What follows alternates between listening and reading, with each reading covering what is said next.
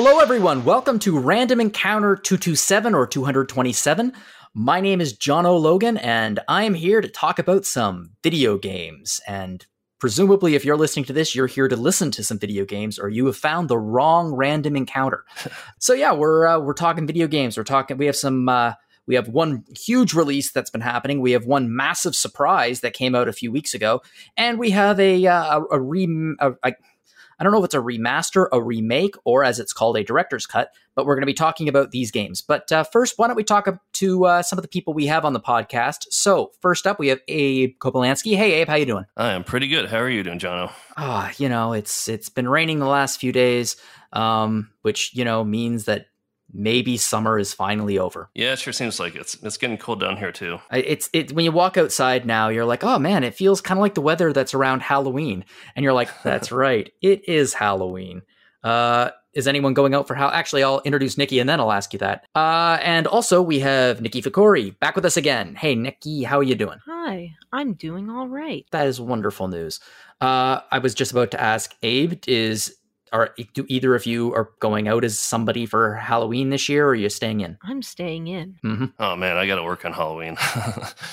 it's even Sunday too. Oof. Oh, Yeah. that's right. Oh no. Sorry, that's not a fun answer. no, it's okay. I don't really have a fun answer either. I w- we Amanda and I were talking about going to a party that some friends were throwing, but then we were like, "Uh, there's going to be 50 people there, and even though everyone's going to be wearing costumes and presumably masks, we don't know. We haven't been to a party that big yet. And I'm a little disappointed because I really wanted to go as Tintin for Halloween. Yeah, it's uh, I, I- it's it's a costume that I have in my closet, and it's not a costume. It's just things I wear. Those are the best kinds of costumes. Those are the best kind of costumes when you're like, wow, I dress up like a cartoon character from mid Europe in the mid 20th century. Awesome. I always have to think whenever someone talks about Tintin, whether it's the the you know the little gentlemanly guy or the the dog, Rin Tintin. Oh, yes, Rin Tin Tin. Actually, I'm going to take this opportunity to explain something that happened on Rhythm Encounter last week, where the opening blooper was me talking about Milou. Uh, okay, Tintin and Snowy, that's what they're called in English. Tantan and Milou is what they're called in French. So if you were listening to the beginning of Rhythm Encounters piano episode and you were like, what is what is Jono talking about? That's what I was talking about. Great cartoon shows and great comics. Love them. And it turns out that I kind of look like Tintin if I do up my hair right. So, yay. Okay, well, Halloween is, well, by the time this episode goes up, Halloween is going to be the previous night. So, let's get talking about some other uh some other folks who are wearing costumes, some colorful costumes, and we're going to be going into the not the Marvel MCU, but the Marvel the Marvel video game universe. You actually you actually uh, said something at the very bottom of your review there about that, which was the the Square Enix cinematic universe. Um, so we're going to be talking about Marvel's Guardians of the Galaxy, and this game just came out a few days ago. And Abe reviewed it. You gave it a 87, and generally speaking, I mean, expectations for this game were not very high, uh, possibly because of the letdown of Marvel's Avengers last year. But reviews have been pretty positive across the board for Marvel's Guardians of the Galaxy. Seems like a lot of people uh, were pretty surprised by it. How how did you feel about it? Were you feeling surprised by it when you played it? Uh, I I kind of went into it without many expectations. Um, I was aware that this is, was uh, thankfully a different team from uh, from the uh, Marvel's Avengers, uh, which I know has had a bit of trouble. Um, I know I, I, there's reports that nobody's really playing it anymore, uh, even though they keep releasing free content. Aud- Audra's been reviewing it. yeah, uh, but you know, I, I was definitely heartened by the fact that it was uh, Eidos Montreal who made this game because you know they made they made Deus Ex, and you know that that was a, a pretty fun uh, player choice driven game. Uh, I would say that Guardians of the Galaxy tonally is extremely different from Deus Ex, but they've definitely managed to bring a little bit of what Deus Ex is about into Guardians of the Galaxy, which was uh, it was it was an interesting choice. Yeah, I mean, I'm a huge Marvel fan, uh, both comics and the MCU. I mean, I've been collecting comics since I was very, very, very little, and uh, Marvel's cosmic side is is something that has been developed in an amazing way in comics ever since I think the Annihilation Wave uh, crossover a few years ago, uh, and since then they've they've really been building it, and they pulled from a lot of that for the Guardians of the Galaxies, uh, Guardians of the Galaxy movies, and it seems like the cosmic side is where Marvel is heading for Phase Four and Five. But they're really dipping their toes. Well, I guess not dipping their toes. They're jumping straight in with Guardians of the Galaxy uh, video game. So, do, do you follow comics, Abe? I do. Uh, I'm a little bit behind the times. I've been. Uh, I didn't really get into comics when I was a kid. Uh, I was well aware of this, the Marvel superheroes, and th- those were the ones I was most drawn to. Even though I, I didn't have the money to, to buy comics, uh, but I did watch the X Men show growing up. The uh, you know, uh, you got it. Yeah, I was about to do it myself, but you sounded better than I would probably. So, uh, you know, I'm I'm kind of an MCU uh, fan. I, I kind of have a love hate relationship with it. If if I would say I'm a comics fan, it's mostly it's mostly X Men though, which is relevant because there was uh, at least one, maybe two sly references in Guardians of the Galaxy to the X Men, which uh, got me pretty excited. and I don't know if it's neat. just an Easter egg or if it's uh, if we are talking about a, a Square Enix uh, cinematic universe. based on the reviews that this game has been getting, I think Marvel uh, would be smart to maybe follow up on this with X Men. I know that they're doing. I know that uh, obviously there's Spider Man two coming out in a little while. There's Wolverine. What I what I really thought about when I first saw this the uh, footage for Guardians of the Galaxy was it seemed like a really interesting mix of uh, the aesthetics and the general characterization of the MCU version of Guardians while pulling from the uh, wider Marvel universe and side characters of the comics. It seems like a hybrid between the two, which you actually mentioned in your review a little bit. Uh, but there's a completely brand new storyline. Yeah, uh, uh, that's a pretty good observation there um, on the uh, influences of where they're they're pulling the stories from. Square Enix uh, actually sent me a reading list of uh, of comics to to read to uh, uh, get the background for for this game. Um, the storyline is definitely pulled from uh, the Annihilation event. So Hmm. you know a lot of the the things that the the characters refer to when they're talking about like lore and world building are, are uh, generally more generally pulled more from from the comics than than from any MCU stories. Yeah, I noticed like Gamora's Gamora's facial markings, uh, Drax's bo- body tattoos, things like that are a little bit more comic based than in the uh, MCU versions. Right. I, I think they, they they stuck with the characterization mostly from the movies. Um, Hmm. I, I do think uh, I was impressed by the actors. I think they were able to put their own spin on the characters, uh, even though it, you know it's it's pretty mostly based on the the, the movies. And I mean, the nice thing is when I saw the characters, I didn't immediately think they looked like discount versions of the uh, actors from the MCU. That which is kind of how I felt when I saw the Avengers originally for some reason.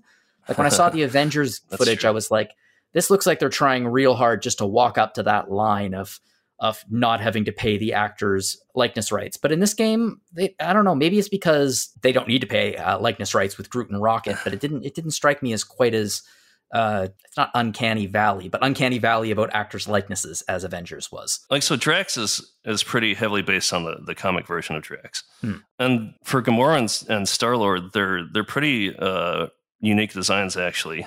You know, for one thing, you know the movies are noted for taking like the the, the sort of seventies aesthetic, uh, you know, kind of the offbeat humor and the the music. It was all kind of uh, you know oddities from the seventies, and they definitely went with uh, with an eighties theme with this one. Um, you know, you got uh, Star Lord's jacket with uh, his leather jacket with you know the the studs, and it's got Star Lord written across the back and uh, and uh, neon letters, and the the eighties uh, rock band stylings.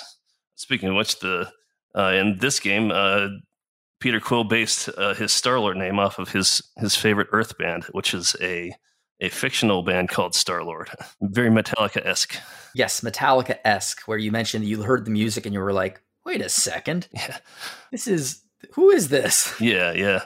No Metallica on the on the on the track listing, unfortunately. Well, I actually wanted to mention the soundtrack because although there are some interesting things going on here with uh, combat uh, and AI and character choices and things and storyline and things like that, it's the soundtrack that really grabbed me because I can't, I don't, maybe I'm completely wrong, but outside of like Guitar Hero and other music games, I can't think of anything that has a soundtrack like this. Uh, yeah, I was, uh, I was, I was thinking of that myself, and I, I was like, this is a, uh, this is actually really, uh, really similar to that, uh, the Grand Theft Auto, uh, Vice City soundtrack. That one that was supposed to be based Hmm. in the '80s. That's the closest thing I could think of to, uh, to compare. It, it is a lot of the same songs, actually. Well, there's only so many songs from the 80s that people recognize, I guess. right. um, but this, you know, this soundtrack has like it has pretty much like just about everything you could want from like an '80s soundtrack list. Um, it is missing uh, "Toto" by Africa. That's maybe the biggest one I could think of that that wasn't on the list. But I mean, you know, you got you got your "Tears for Fears" and you got Wham and Wang Chung, even some uh, Iron Maiden and and uh, Twisted Sister in there. So it's not all pop hits. So yeah, they they pulled a pretty good variety of stuff too from the eighties. How do they incorporate the soundtrack into the gameplay? They often incorporate it into uh, uh, specific scenes, um, and they do a pretty good job of that. It, I mean, you can't, you know, the the game is pretty offbeat. It's it's very uh, a very humorous, and you know, just pairing an '80s pop song with pretty much any scene is going to give it a, a lot of energy. but in combat, um, there's this. Uh, I, I talked in my re- review about the the huddle up uh, sort of overdrive like ability.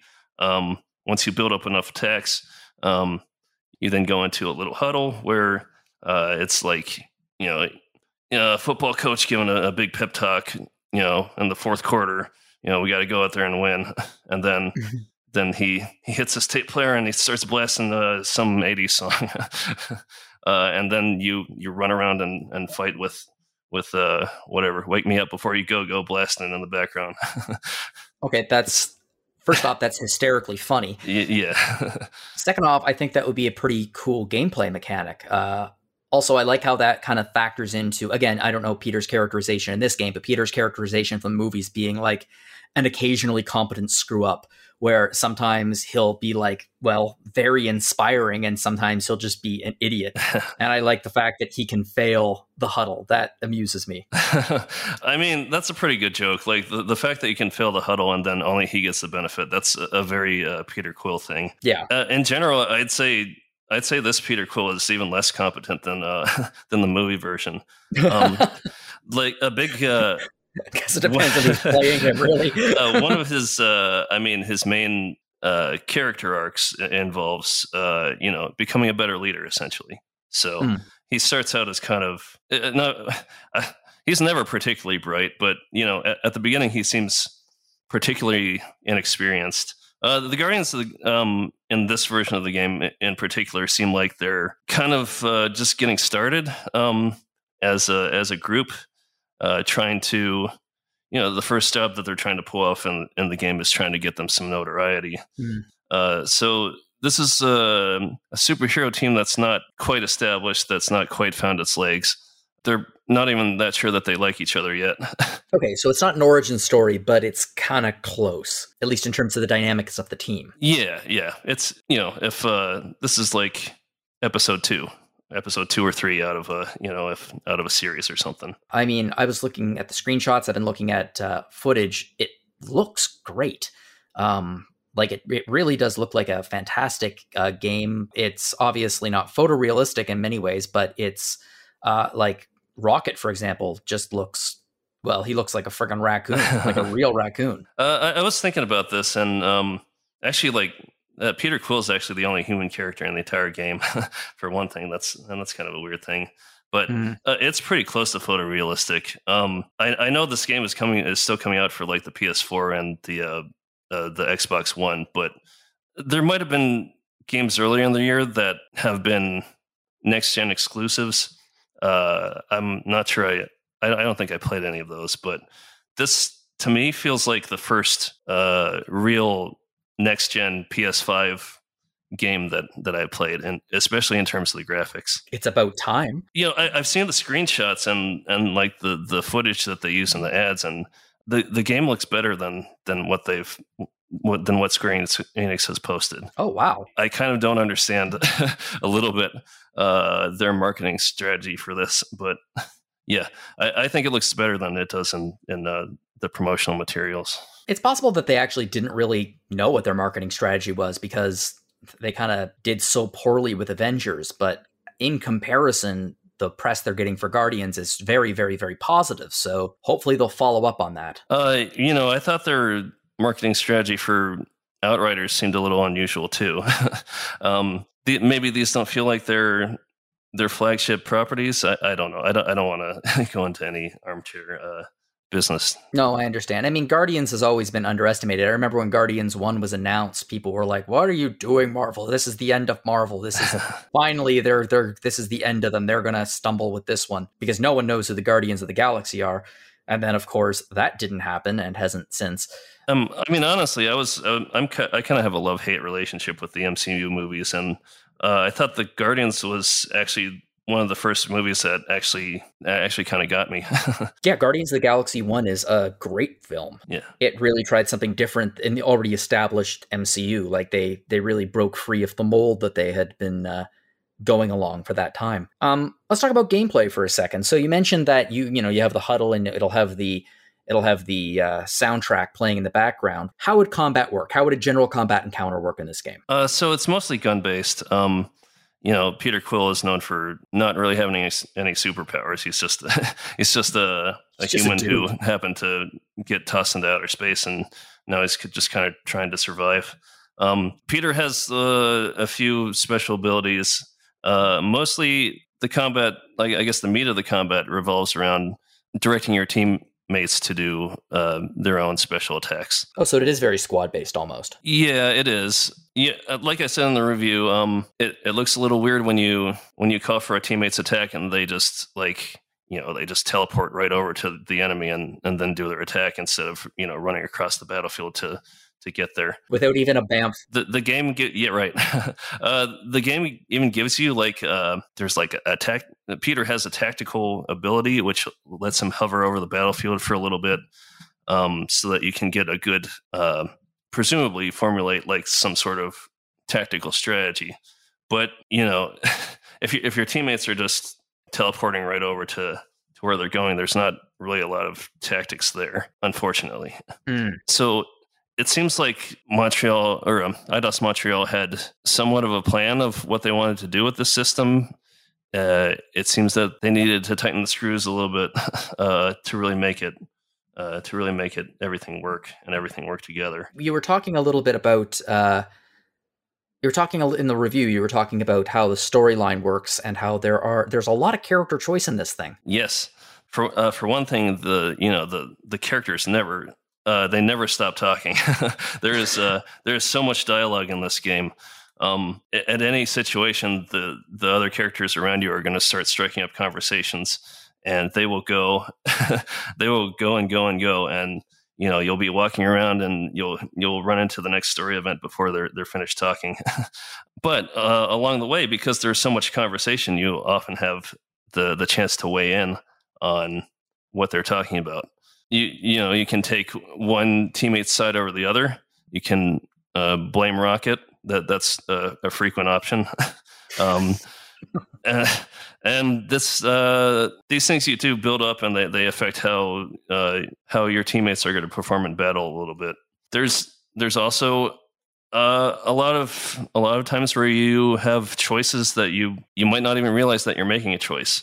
Um, so at, at one point, you do get to go to uh, uh, Knowhere, which uh, was featured in the first movie. I can't remember if it was featured in the second one. Uh, Dead Celestial Head. Yes, uh, it's it's a very uh, you know Vegas like atmosphere, and you do have at this one spot. It's it's very similar to uh, Final Fantasy VII Remake's version of Wall Market. Um, you have a lot of freedom to walk around. Um, there's a lot of things you can interact with you know, if you go in one direction, you're you're going to get you're going to get one scene. If you go in a, a, different direction, you'll get a different one. You can't see everything on your first time through uh, that location, and I know this because I went back and tried it again, and um, hmm. I tried different things, and I wasn't able to get uh, the scenes that I got the first time I, I went through it. So uh, it, it's interesting how much uh, you can affect the, the the story of the game just by just by playing, just by going left instead of right. I like how that's built in. That's a that's a neat uh, option there, because usually it's it's very much a a binary choice. Do you want to do this or do you want to do that? Whereas it sounds like with this, you can actually, well, literally go left or right depending on how you feel at the moment. Yeah. Yay, choices in video games. Yay. Um, yeah, uh, and I- I think it's easy to, you know, I, I, I talked in my review that this is like, you know, this is one of the best uh, space opera games I've played since Mass Effect, and this game definitely like pulls a lot from Mass Effect. Um, but I think the um, the way conversations take place, I, f- I think feels a little bit more natural. Mass Effect came out in the Xbox 360 era, so it had the limitations of its time, etc you know, in, in those games, you would get to a conversation, and you know, the the whole game pauses. Well, you uh, you know, you pick from your conversation wheel, uh, which was awesome for the time, and it's it's still it's still pretty cool uh, a feature. But it's it's pretty neat to just have these these conversations that actually affect uh, the story and uh, the gameplay just while you're walking around. I feel like it's a little bit of a I don't know if streamlining's the word, but uh, it feels like it's a little bit more na- naturally woven into the uh, to exploration and gameplay. Yeah, storyline's better integrated into the gameplay. Yeah, which is uh, what you really want. And I guess also another way that this game uh, builds upon what was in Avengers, even though it was not the same teams that were doing it. But clearly, if you know Square Enix was publishing it, there was probably conversations about because it. I don't want to say it looks like Avengers because it doesn't, but there are certain similarities. It's obviously a, it's uh, like it's an action adventure RPG kind of game. yeah. I mean, the structure is pretty similar. You know, it's it's uh, except for like a few moments, it, it, it's pretty linear. Uh, you know, it.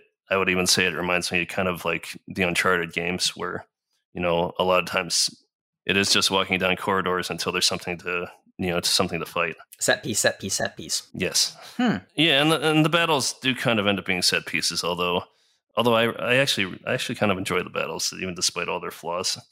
I think um the you know those those battles really serve um they they work to serve the story rather than the story working to serve the battles. But you know there's there's a lot of little things like even in even in the battles that feel like they're contributing to the story and the characters. Uh, some of the special attacks are incidental. Uh, you know, in different, uh, they'll behave differently with different enemies.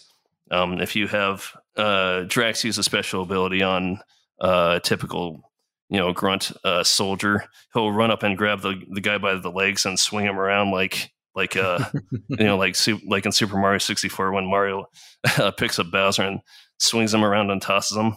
Uh, so there's those, and then but if you use the same attack with uh, like a monster, uh, Drax will hop on the monster's back and wrestle to the ground. Sorry, I'm just imagining Drax going bye bye, Big Bowser. Yes, I wish. Um, and you know, uh, Peter Quill has like a, a melee attack, and it's like it's it's real simple. It's like just a button mashing sort of thing.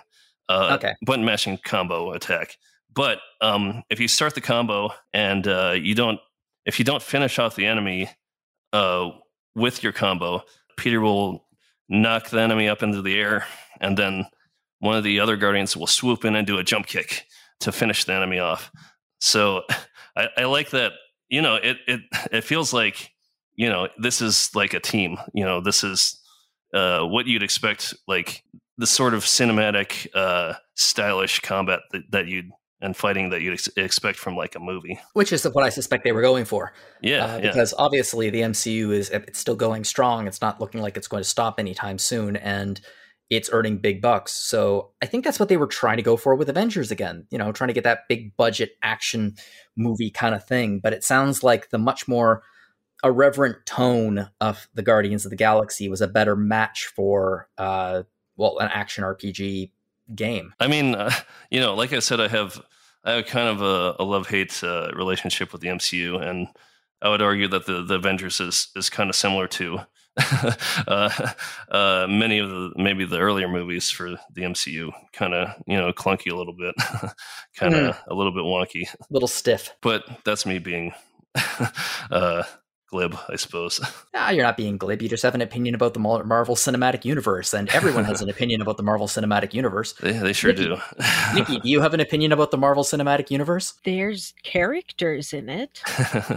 You are There are. obviously a fan. Yeah, it's not Batman. Got him. Yeah, see, I know. Yes, Batman is not in the Marvel Universe. Yeah, you see, I know everything. Obviously. Um, well, Abe, I got to say that it sounds like they really managed to, if not necessarily knock it out of the park, at the very least, create a pretty darn good comic book game. Hopefully, they can continue to build on that with future titles. Yeah, I would say, I mean, this is a Guardians of the Galaxy game, basically. Yep, it says it right on the box. Yeah, yeah. I mean, I think it's it takes the Guardians movies and captures captures them and puts them in a video game, which is what everyone wanted essentially from this game. And right. it sounds like it's really nice that they got it. And I think you know, I think there's like I think there is a decent like combat system in here somewhere, uh, but there's a lot of screws that need to be tightened, and you know, maybe some different decisions that need to be made. But you know, I still had fun with it. So, uh, and I was, you know, I combat was something I looked forward to. It wasn't something I was dreading. So, mm. you know, even with some of the uh, the, uh, the I guess the warts of, of this game. It's it's still it's still pretty good. yeah, so it looks good, plays pretty good, good characters, uh, some great character development, and uh, some very good voice acting, and an amazing soundtrack. Oh yeah, hard to beat that. Never gonna give you up. well, this is obviously a bit of a throwback to the 1980s, but. Uh, the other game we're going to be talking about on today's episode is a throwback to the 1990s. And uh, just before we, you know, uh, before I start talking to Nikki about it, let me give you a little bit of a, a history lesson. So, ActRaiser uh, was a title for the Super Nintendo system. It was not a launch title, but it was darn close. It was released only a few months after its release in the West. So, if you were someone who bought a Super Nintendo system and in those early days you were like a little bit desperate for some games, this was something that many, many, many people played. And because of that, it kind of became a cult classic uh, not just because it was one of the only games to play, but also because it had a very unique gameplay loop, which was a mixture of side scrolling action, kind of like Super Castlevania 4, and uh, City Builder, a little bit like SimCity, uh, two games that were also on the SNES.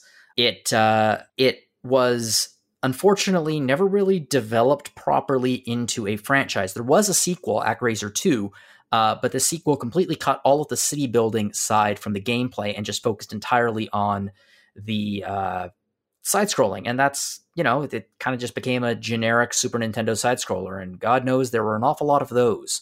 Its release was in 1993. And since then, there was just dead silence about it. There were a few attempts from some indie studios and things to do a spiritual successor for ActRaiser, but nothing really came through. Nothing really uh, matched the original. Uh, and then, completely out of nowhere, in September, uh, we had a Nintendo Direct, and ActRaiser Renaissance was both announced and released on the same day, and everyone kind of lost their minds. I think I think Mike just freaked out at his chair. And uh, we, we had a lot of questions about it. Like, wait, wait, wait, is, is this a remake? Is it a sequel? Is it a remaster? What is it? So uh, we have Nikki here, and she just has a review out for ActRaiser Renaissance. So, Nikki, tell us what is this? Is it a remake, remaster? What, what is what is ActRaiser Renaissance? It's uh, like full blown remake, I think, because I never played the original. However, um, from the cool uh, researching and learning that I did. This is definitely like a big old super remake thing because it's got all the stuff of the original, it's got the same places, um, but they add stuff to it. They've added characters, they've added storylines, and they've added post game stuff. So now instead of like six areas, there's a seventh area after you beat the final boss. And it's really good. Is it it's really good across the board? Are certain sections really good? Or is it just the whole package just really works together? Wow, it's very good everywhere. That's awesome. Uh, yeah. There's only a few little things that I was kind of um I guess unhappy with, but they're so minor that it really doesn't do anything to hamper the experience overall. Like um, when you're developing your little towns and these little monsters show up and you have to shoot them with your arrows, sometimes the arrows they like curve out of your control so you think you're going to hit them because you're right in front of them, but the arrow doesn't go straight. And it's like this is kind of weird, but I also don't care because it's so small like mm. like you're gonna kill the monster and then you know save the town and you know you're you're gonna lightning all your little people anyway. It doesn't matter. like it's fine. No worries. Well, let's talk about how the game works. So, how do they merge the side for those who haven't played ActRaiser? How do they merge the side-scrolling and city building aspects of the game? So, in order to unlock an area, you first do a side-scrolling level, and when you've completed that, you go into the town area and then you begin developing the town. And as you develop the town, those places where those pesky monsters uh, come out of will weaken, and eventually you can go into them in a mini side scrolling level to take out the monster spawners inside and close the uh close that hole for good and then you return to the town development and you keep uh, going through the quests, um, which are now very uh, heavily story associated. And once you get to the final quest, it is another big side scrolling stage. Okay, so they have added a lot of story and context into the game. Yes a lot. Have you played a lot of city builders? Uh not not like this, no. Okay. So how would you compare it to like I don't know, I'm just going to say SimCity for example. Wow, that's a game. It's a big game. Yes. Imagine knowing video games. Wouldn't that be was wouldn't that be an interesting concept? yes, it would. It would it would be very very helpful in my job. Yeah. You see that's the thing, right? I saw this on the direct and you know, I'm I'm a simple gal. I see cool long haired anime guy. I want the game. And there was a cool long haired anime guy. So I wanted the game. You know, I didn't know about uh, the original ActRaiser or any of that. Um, but it was still such a great experience despite not having that background information. Well, this is one of the reasons why I was excited about you reviewing the game. It was because nostalgia is a hell of a drug. And I feel like people who played the original, either when it was released or later on, because it is, I, have you know, it, it's a very good game. Uh, it's a classic. And obviously, there would be comparisons with that. Whereas you'd be able to come into this without any preconceived notions about what this is supposed to be and say, does it work or doesn't it? Uh, and it sounds like you think it works very well. What what's the city building like? Like how does it how does it work? It's mostly letting the little humans do what they want and you as in the in the side scrolling you're the deity, but in the city building you're his right-hand angel. So you kind of give them nudges in the right direction or rather the direction you want them to go. So you can kind of direct their movement and they will build paths. And as they build paths, they develop structures like farms and workshops. And as they build more farms, they build more houses and the population grows. As they build more workshops, you get um, materials to build forts. Mm. And because this is something that I found out they um, added in the remake is that uh, in the city building now there are uh, real-time strategy sections where monsters will come and attack the city. And so you have to in the same manner as the town building you have to go around and like attack the monsters and place forts to drive the monsters away. But because they added the story elements the uh, characters for each uh, city or town, however you want to call it, um, will also fight. So now you have like a third element to the game, which is this real time strategy section where you're defending the the settlement from oncoming monsters. That's wild. I mean, most games struggle to even do a halfway competent side scroller or city builder or RTS. Yeah. But like everything felt very cohesive mm-hmm. um, and very satisfying. There's a lot of intelligent, like strategizing that you have to do in the game to complete all of the the three different parts. So like the level designs and the side scrolling are very strong. Um the way that the monster hordes uh attack during the real-time strategy portions allow room for you know strategic thinking and all that good stuff uh, really cool. What was your favorite aspect of the game? Like if you had to be if you had to be stuck playing the side scroller or the city builder or the RTS, which would you prefer? Oh no, I don't want to answer that cuz I think what makes it so good is that it is all um all three of those things. How well integrated they are into the game. Yeah. I mean, like, I guess, no, that's the problem. Like, I, I want to say, oh, the side scrolling because um the like the deities um like move set is so like interesting and it's like it helps you maneuver around uh so well. I think this game, I really hope this game gets a dedicated like speedrunning community because I think there's so many ways people can approach all aspects of the game because of how the characters like move sets are incorporated into it and work alongside like the level design.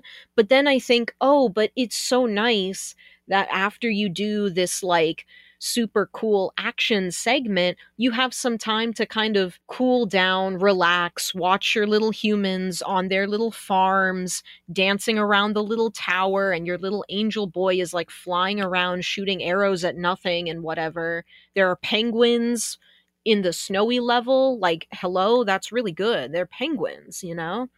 I feel like um, every time I think about something really good in one section, it reminds me of how good the other section is. That makes sense. Um, yeah, because one of the things when ActRaiser was originally released was, yeah, there was the uh, genre bending aspect of it, but it was a genre bending aspect on the Super Nintendo, which was, you know, the, the original Nintendo was still riding high, uh, and they were only just figuring out what the genres were at that time. Things were still very much in flux. And here comes a game that uh, doesn't just give you a side scroller as you'd expect from Castlevania, or a, a, it gives you uh, it gives you much more than that, which I think is one of the reasons why the game became such a a legendary game and developed a cult following. And I'm personally thrilled to see that they now that games are very much you know we know what genres are and not just everything is genre blending now because everything has RPG aspects in it. I'm delighted to see them take this and move it forward with other aspects and still make it into a really fun, good game. Yeah, I uh I really had no idea what to expect because all I saw was what was on the direct and I was like, okay, that's going to be a video game you know. were you curious why all of us were freaking the hell out on the uh Yeah, the I was like, "Whoa, this people think this is going to be good. Well, I trust you guys. I trust I trust you all and I trust the power of long-haired anime boys. So, both of these were right. I mean, I know very well how much you put your trust in long-haired anime boys. Oh yeah. Oh, and there's like a long-haired cowboy, so that's really good too. I love all the characters in this game. They're very good. Good. I'm very glad about that. I'm really glad that the game worked. It did look like the game got quite the glow up uh, from the the original. Were there long haired anime boys in the original one? From the pictures I've seen, like um, the uh, the original guy is just like um, wearing like this armor and like you can't see his his hair or anything. And then oh my gosh, the angel is literally just like this little cherub, right? He's like this little little dude in his underwear, like how those angels are always shown. But the angel boy in like the remake is really cute. He's got like his cute little hair and he's very expressive. He talks a lot to all the characters. Um, it's very fun to see how the angel, who is obviously very dedicated to the deity, reacts to each of the the champions of each level because they all have their own kind of um like approach to this like the game's idea of religion because it's like okay you're the god you were asleep for however long but now evil is back and now the god has awakened to save the people from evil and populate the world with humans again. And you know so the humans are like oh please you know help us learn how to make rice and uh give us apples or whatever but then each of the champions has like their own thing like oh according to us we need to rely on humans because what if the deity has to go away again? We need to you know respect our own agency and the angel is like what an interesting idea or like one of them is um what so I mean, what an interesting idea. You're an idiot. it's really nice though because they do have these very I feel meaningful discussions about like what do you do? When your god forsakens you? I, I, mean yeah right? That's literally the cowboy right? Like oh my my whole family and all my friends died because no god came to save us so why hmm. should i rely on you? I'm going to go deal with this myself right? And then that becomes the story of the Kasandora um place right? Or like um for um for the first place Fillmore, it's this like gladiator looking guy who's like I was the king of this uh, ancient place and somehow I, you know, fell asleep and I'm still young, whatever timey wimey stuff, but you know, uh, they relied too much on me, and when I couldn't help them, they all got mauled by you know the Minotaur or whatever. So mm. I don't want to you know overstep my boundaries and then you know the cute little uh like monster girl is like oh but we can't discriminate against monsters like i mean there's a lot of stuff going on that i think is really uh really cool. I really liked how they approached the idea of relying on gods in a game that literally has like a god. It's interesting. In the original Japanese release, uh, the protagonist's original name was God. It was just G O D, God, and the enemy was uh, Satan. And mm-hmm. as as Nintendo did back in the 80s and 90s, they looked at this and were like, no, and immediately uh, renamed the main character, uh, the protagonist, as the Master. Ah. So you aren't God, you're just the Master. They make it pretty clear, at least in this uh, English version. I'm not sure how the Japanese of the remake is, but they make it really clear that this is about gods. Like mm-hmm. the deity is a god, but the angel refers to them as my master. That's a nice little reference to the original. Yeah, yeah. Yeah, I like that. Um, Abe, did you ever play this game when uh, I don't know, like when you were younger? I mean, I did not. Uh, you know, like you said, that was that was very early uh, NES days, and uh, I, I don't even remember when I got an a Super Nintendo. It was, it, it, but it wasn't right away, and uh, yeah, I definitely missed out on ActRaiser. Unfortunately, mm. I saw you know I'd see it on the shelf at the you know uh, video game rental store, and it would be the you know kind of the last one on the shelf there. And you know, when you're a kid, you you pretty much go by the box art, which for ActRaiser, I remember just being the ActRaiser with some clouds behind it. yeah, there's some lightning. Ooh. Yeah, didn't do much for me as a whatever eight or nine year old. Yeah, I suppose that when you when you have a Super Nintendo and it's new and a new con- a new game shows up on the shelf, you would be like, "Heck yeah, grabbing this." Oh, but yeah, if yeah. you have like the complete set, if you have hundreds of Super Nintendo games, it's easy to get lost in the mix. I mean, you know, the box starts to get faded because it's been there for a couple years, and you know, it's always yeah. there. So you assume that it can't it can't be good. if it was good, someone would have someone would have read it. Exactly. At this point, there was no chance that you were going to get an instruction manual with this game. Two. And then there's ActRaiser 2, which was technically the sequel, but at the same time, it was like didn't really have all that much to do with it aside from maybe some of the same concepts but even then like it there wasn't you didn't have a little cherub buddy flying around helping with a town building. Um yeah i'm really really happy that this game turned out so well and that it's been so well received. It's nice when a classic is reinvented and it still works. Um and i mean clearly the folks that were behind building this game really cared about it uh, probably played it growing up because I know that there were other games. I'm not going to mention them because that'd be rude, but there were other games that really tried to follow up on ActRaiser's uh, gameplay loops, and it, it just didn't work. Despite the enthusiasm and obvious love for the original, it just didn't work. But this one seems to work really, really well, and that's cool. It is something that, like, even without like the background knowledge of like, oh, this was a game before, and this is a remake of it um yeah like this kind of very like like you said a lot of games have some rpg elements in them but i feel like some of those elements are kind of easy to sprinkle in to different games Whereas, Mhm. like, these are very distinct, separate gameplay styles that are working together, which is not at all easy to pull off. No, not even remotely. The fact they managed to pull it off in 1991 is incredible. Oh, yeah, absolutely. Uh, I mean, and it's cool to see like you know a, a really old, obscure game. You know, one that I uh, had expected was kind of lost to time. Not only get a re-release, but you know, it, it looks like the development team actually put some effort into into making it look good in you know in 2021. Yeah, it's a good looking game. How's the music? Wow. Yuzo Koshiro. That's it. That's the statement. You know it's good. It's very good. It's it's fantastic, but I mean, it's Yuzo Koshiro, so of course. Mhm. I mean, like it's really good. I've been uh bopping to some of the tracks while I uh work on like other projects that I have. I mean, it's it's uh really nice. Like it's high energy when it needs to be. It's, you know, light-hearted when it needs to be. Did they contribute any new music to the game? Oh, I wish I knew that answer.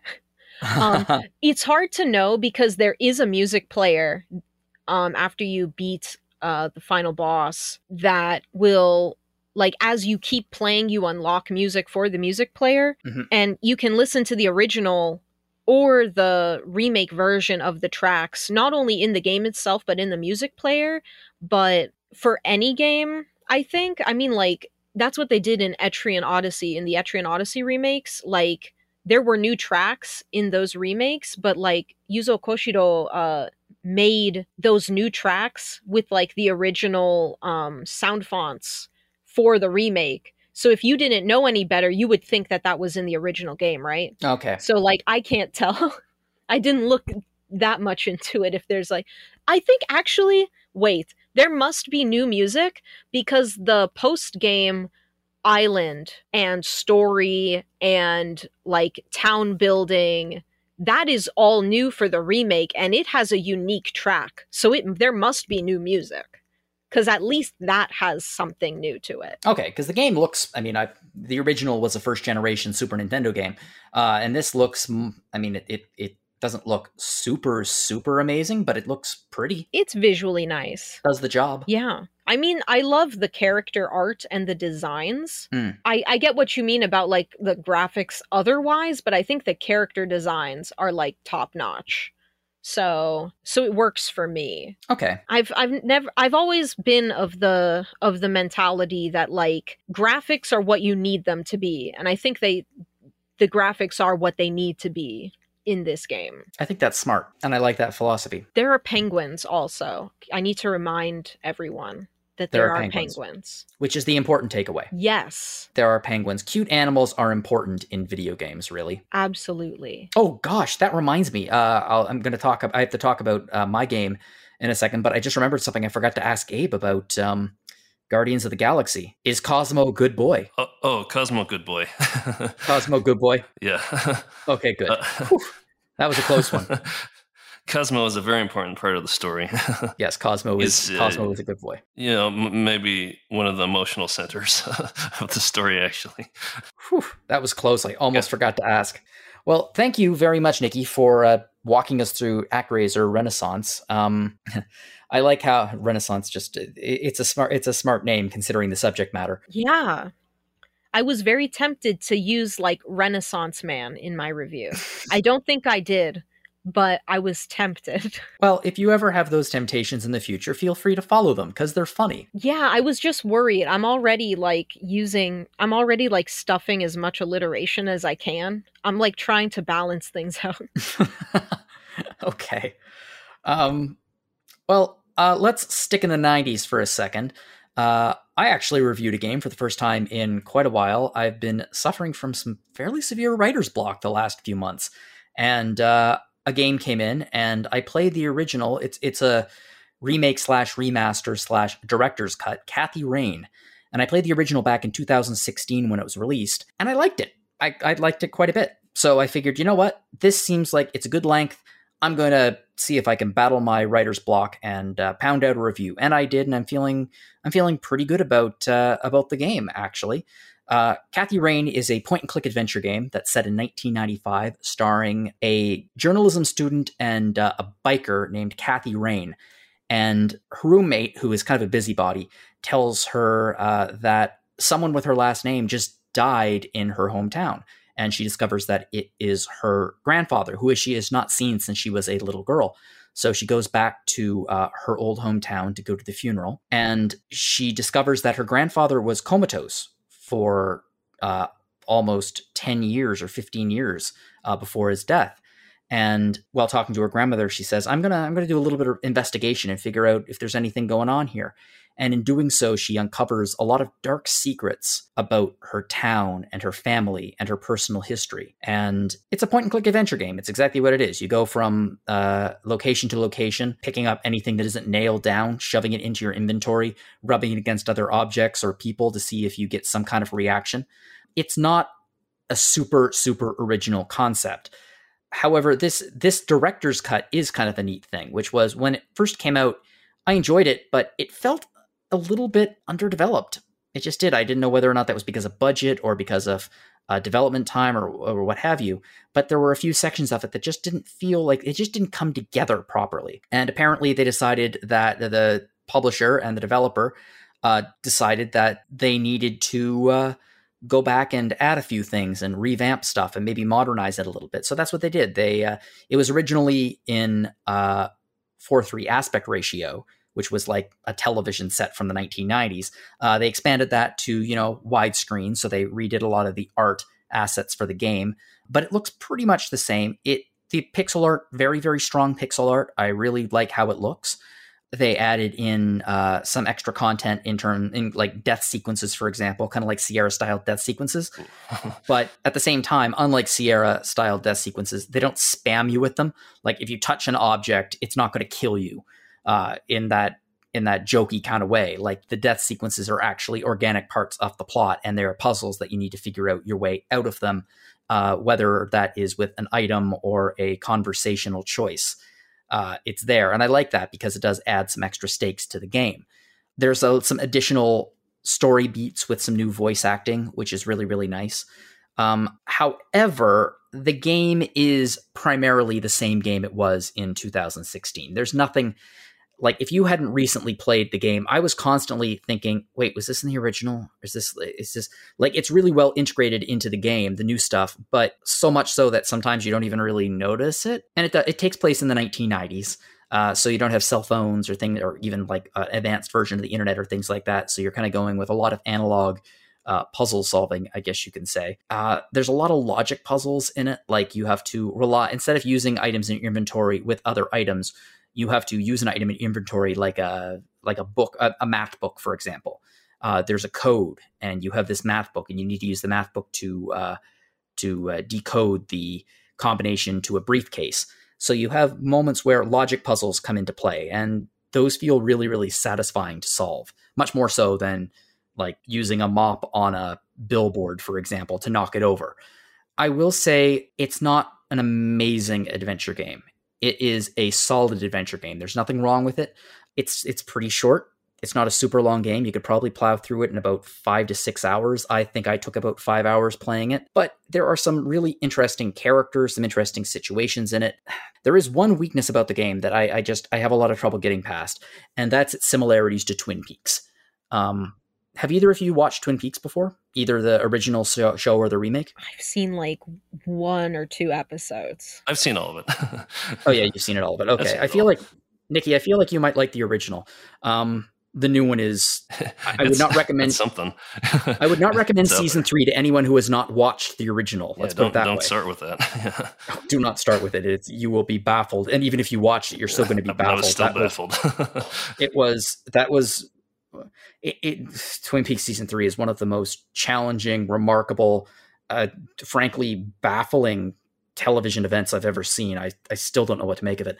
Um, anyway, this game, there's a lot of Twin Peak references, which I guess is because it's small town, mid 90s and you know homages are nice sometimes like it's nostalgia but eh, the problem is uh, the references continue to build and build and build until eventually it just feels really unoriginal like the last half of the game it just feels it feels like you're in one of the weirder episodes of twin peaks except david lynch isn't directing and writing it and neither's Mark Frost, so it doesn't feel as compelling. That being said, if you like Twin Peaks, if you like adventure games, if you like uh, short bursts and games that you know set out to do one thing and do it pretty well, yeah, I think you might really like uh, Kathy Rain. Uh, have either of you are either of you adventure game fans, like classic point and click adventure games? Uh, I played a bit of them back in the day, or mostly when I was a kid. I watched my dad play them. I mean, you hmm. mentioned the uh, you know the the death sequences, and I had uh, horrifying flashbacks of uh, King's Quest IV, where mm. you know if you just stood in one spot, like you would eventually something would eventually come out and kill you, mm-hmm. especially especially at the very beginning. Yeah, uh, Sierra style adventure games were never my. They're brutal. yeah, they're brutal. They were never my thing. I was a LucasArts adventure game kind of guy. I liked yeah. that there were no deaths. I liked that you there was no fail state. You there was a solution. You could figure out that solution and make your way through. I liked that. Um, Nikki, uh, are you a point and click adventure game fan? I don't think I've ever asked you that. Um, I mean, that's like Phoenix Wright, right? a little bit like Phoenix Wright, uh, yes. Phoenix Wright is a Japanese point and click adventure game. Yeah, I've never gotten the opportunity to play the old ones, um, but I like watching people play them. I like watching people play Nancy Drew. if there's ever if there's a remake announced at some point in the future, I'm totally going to assign you it just out yes. of sheer I need to make you play one. Woohoo. But I mean, it's a 5-hour adventure game. It's well done. There's some interesting characters. There's some really really nice pixel art in it. I liked it. I gave it a 78, and that is not a bad score. Uh, so yeah, we we kind of took a trip through time. We were in the uh, we were in the 80s for a while, and then we were in the very early 90s, and then we were in the mid 90s. So uh, let's let's move it up to today, today where everything has RPG mechanics in it. And I wanted to uh, bring up a discussion question with the two of you, uh, and that is going to be: I'm curious, what is your favorite RPG mechanic in non RPGs? So this could be a inventory system, it could be experience points, it be, could be equipping weapons and armor. Um, so a game that's not an RPG but does have an RPG mechanic in it. What is your favorite RPG mechanic in in a non RPG? And uh, Abe, would you like to jump in? First, uh, I was curious. Did, uh, did, this come up because we all, all three of us, had games that were not quite, not quite RPGs? Uh, a little kinda, bit, yeah. uh, good call. Good, good play there. I I had to think a long time about that actually, even, even though I didn't have a long time. Um, I couldn't think of a lot of uh, games I played that had um, that weren't RPGs that that had uh, RPG elements. I play a lot of RPGs, mostly RPGs. Mm. I'm an RPG fan yes. Um, As are we all. Oh, I get it. So, I get it. so, um, yeah, what I came up with, what I thought of was uh, uh, Street Fighter Alpha 3. Um, so I remember um, there was some kind of it was like this extended story mode. It was it was much more than like just an arcade game. You you know you traveled around the world and and you got different uh, special boost uh, abilities. Um, so you know you could you could pile on a, a, bunch of things that would that would boost your uh, special or your super combo attack. And you know it, you could boost it so much that you know you could uh, charge up your you know if you're you you could like charge up your fireball and and knock out the the enemy before uh, a, a second even left the clock. So um yeah that's that's the one I thought of first. Um, it might be the first time that Street Fighter Alpha Three has ever been mentioned on this podcast. Maybe so. that was, uh, yeah, that was my favorite uh, PS1 fighting game. And the other one I thought of was Soul Calibur, where you know you could switch out the swords mm-hmm. and stuff. I, I, think in the later games you could probably switch out armor too, or costumes that would that actually had like abilities and stuff. But um, I haven't played as much as that of that series. Uh, Nikki, how about you? What is your favorite RPG mechanic? In a non-RPG. Oh man, I didn't think of an actual game. Uh, it doesn't need to be a game. It could just be what's your favorite mechanic. Yeah, levels. Um, yeah, no, and it's it seems like a very strange answer, but the reality is I'm not good at video games. So like levels are a very clear like sense of progression, and if you're like struggling in a certain area if if there is a like a level mechanic that can help your character like make up for the fact that you maybe are not good at dodging or uh attacking in the right area or whatever um that's really good for me because it helps me. I would uh, I would take issue with your uh, statement that you are not good at video games because I know for an absolute fact that you cut your way through a vast swath of video games uh, since you were hired on the site. And I know that you did it before you were on the site. So I would say that you are very good at video games. Oh, thank you. I appreciate that. I think that mine, I'm going to be going with kind of what Abe said at the end there, which was I really like equipping armor and swords or weapons uh, in non RPGs. Uh, I feel like that was a key step towards the foundation of Metroidvanias because obviously Symphony of the Night, you could get weapons, you could equip, you know, you could equip things.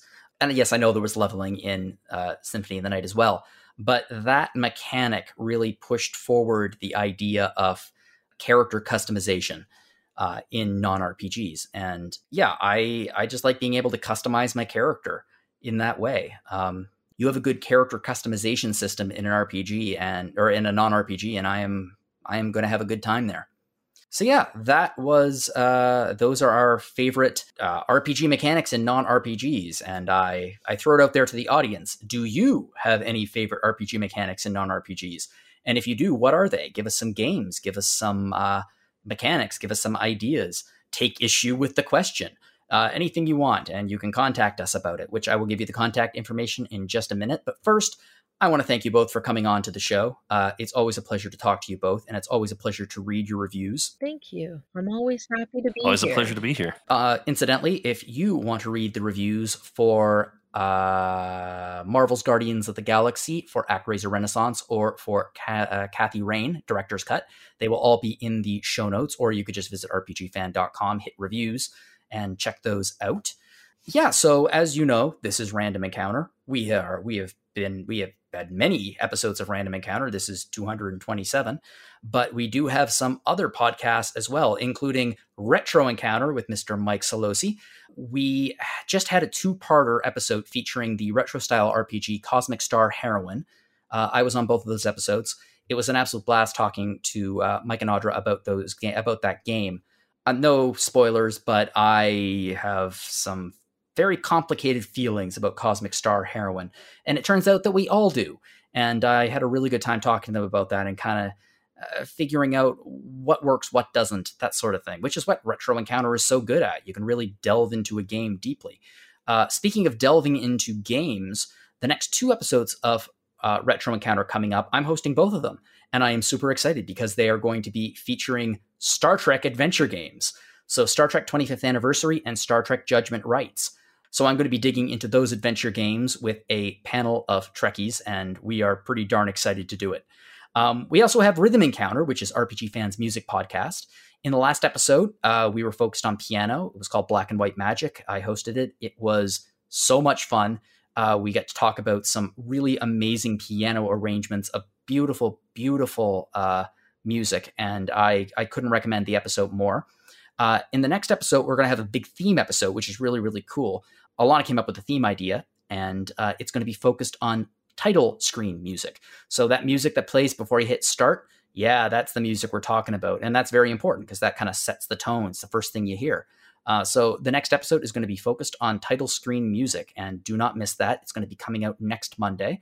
And uh, we also have our partner podcast, Phoenix Edge, with Hat and Eric. They are focusing on RPG news. You can find that on YouTube. Uh, if you'd like to get in contact with us here at Random Encounter, uh, you can fire a message to podcast at rpgfan.com. Uh, like I said, we'd love to hear from you uh, about the discussion question, or if you have any ideas for discussion questions, uh, please give them over. I'll mention them on the show. I'll mention your name on the show. It'll be fun. If you want to talk to me directly, you can do so at jlogan at rpgfan.com. You can also find me on Twitter at jono underscore logan. So if you enjoy the show and want to follow me, uh, yeah, please go feel free. I would love to add you.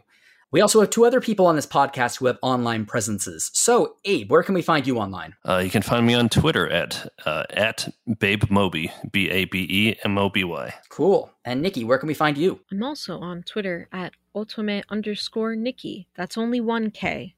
If it were two, it would be a diary. And uh, you know, I want to thank everyone out there for joining us in this episode. If you enjoyed this podcast, uh, I would love if you shared it with other people and uh, spread the word about Random Encounter and Retro Encounter and Rhythm Encounter and uh, Join the RPG fam. the RPG fam. Ha. Anyway, so thank you for joining us. And uh, whatever you're playing, have fun doing it. Thank you very much. And we'll see you in two weeks. Bye.